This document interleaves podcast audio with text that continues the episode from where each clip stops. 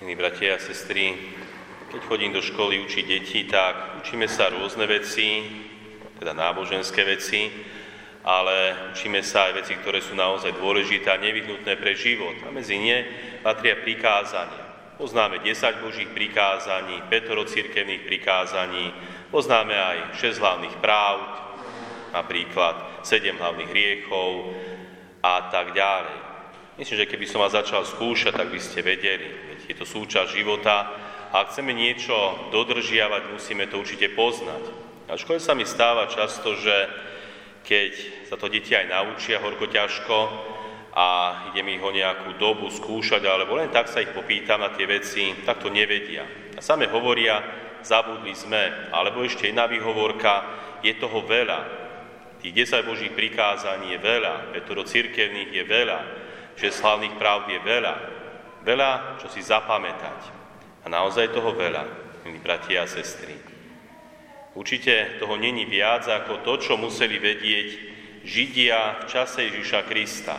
V židovskej tradícii, alebo vlastne v tých zákonov, prikázaní, zákazov, Židia poznali tzv. šesťstotrinásť rôznych predpisov, ktoré rozdeľovali na dvestoštyridsaťosem prikázaní a tristošesťdesiatpäť zákazov.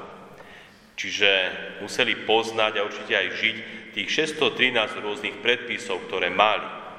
Neviem, čo by povedali deti, keby som im povedal, ideme sa učiť šesťstotrinásť predpisov, čo by povedali. Neboli by nadšení, ale za Ježišom Kristom prichádza, ako sme počuli, jeden zákonník, a prichádza za Ježišom Kristom v dobrom úmysle.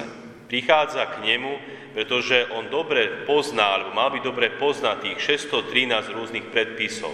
Mal by ich dobre aj zachovávať. A prichádza za Ježišom, aby sa ho odpýtal, ktoré z týchto prikázaní je to najdôležitejšie. Je to pochopiteľné, že chcel poznať to najdôležitejšie, to, čo sa má dodržiavať, to, čo má byť nad všetkým ostatným, alebo to, čomu sa má ostatné podriadovať. A keďže prichádza s dobrým úmyslom, tak aj Pán Ježiš veľmi jasne a konkrétne odpovedá, že to prvé a najdôležitejšie prikázanie láska k Bohu a láska k blížnemu. Tak krásne je to opísané v dnešnom evanjeliu. Hoci starý zákon pozná tieto príkazy, pozná ich ako dve rôzne, na dvoch rôznych častiach Biblie opísané. Opísané ako láska k Bohu ako jeden príkaz a láska k blížnemu druhý príkaz.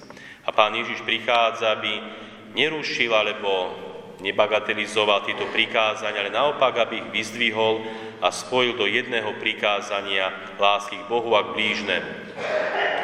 Čítal som pekné komentáre od svätého Augustína práve k tomuto najväčšiemu prikázaniu, prvému prikázaniu. A rád by som vám zacitoval niekoľko myšlienok od svätého Augustína, ktorý sa ich dotýka.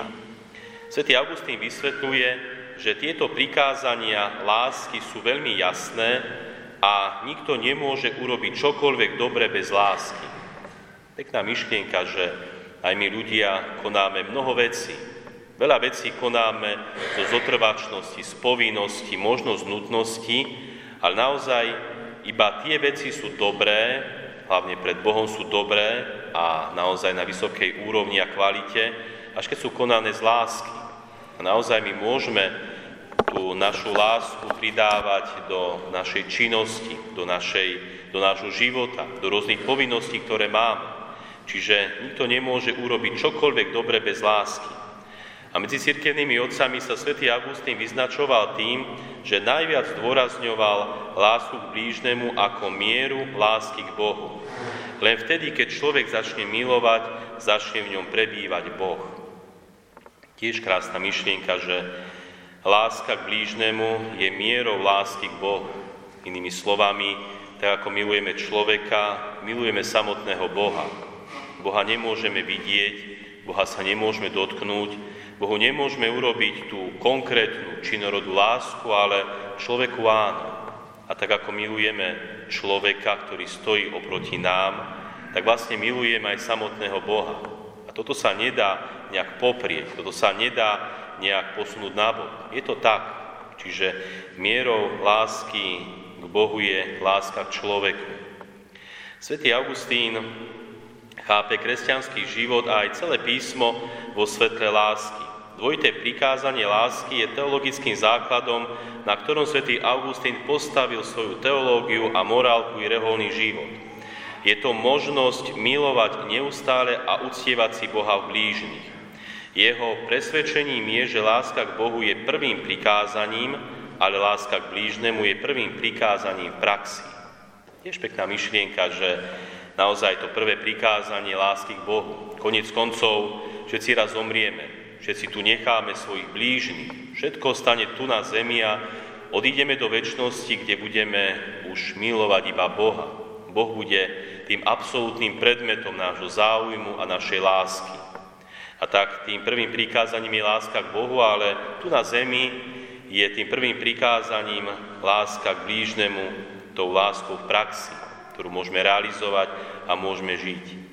A naozaj aj v závere Evanília sme pekne počuli o tom zákonníkovi, ktorých Pán Ježiš veľakrát kritizoval, veľakrát poučal, veľakrát sa im aj vyhrážal pekelným ohňom, ale tomuto zákonníkovi povedal iné slova. Povedal mu, nie si ďaleko od Božieho kráľovstva. Predsa, lebo sám dobre pochopil, že čo je medzi tými prikázaniami to prvé, to najdôležitejšie. A verím, že ho nielen pochopil, ale že ho potom aj postupne žil. Preto nebol ďaleko od Božieho kráľovstva. Bolo by krásne, keby Pán Ježiš aj o nás povedal, nie si ďaleko od Božieho kráľovstva, dobrou cestou ideš.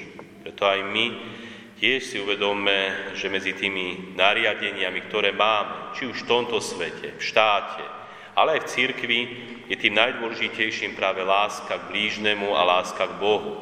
Jedno prikázanie, ktoré sa prelína, nemôže existovať jedno bez druhého. A na záver ešte jedna myšlienka od svätého Augustína. Ježišova odpoveď zákonníkovi poukazovala podľa Augustína aj na to, že všetci sa môžu značiť znamením Kristovho kríža. Všetci môžu odpovedať amen, všetci môžu spievať aleluja, všetci môžu byť pokrstení, všetci môžu prísť do kostola, ale nič nemôže oddeliť Božie deti od detí diabla, len štedrá láska. Takže toto je to, čo rozlišuje kresťanov od tých, ktorí neveria v Boha, pretože iba činorodá láska hovorí, že sme skutočnými kresťanmi. Tak ako prvých kresťanov bolo povedané, to sú to, že sa tak milujú, to sú kresťania. Nechaj o nás je takto povedané a zmýšľané, že bude láska medzi nami aj vidieť a toto je tým Božím znakom, že Boh je medzi nami. Amen.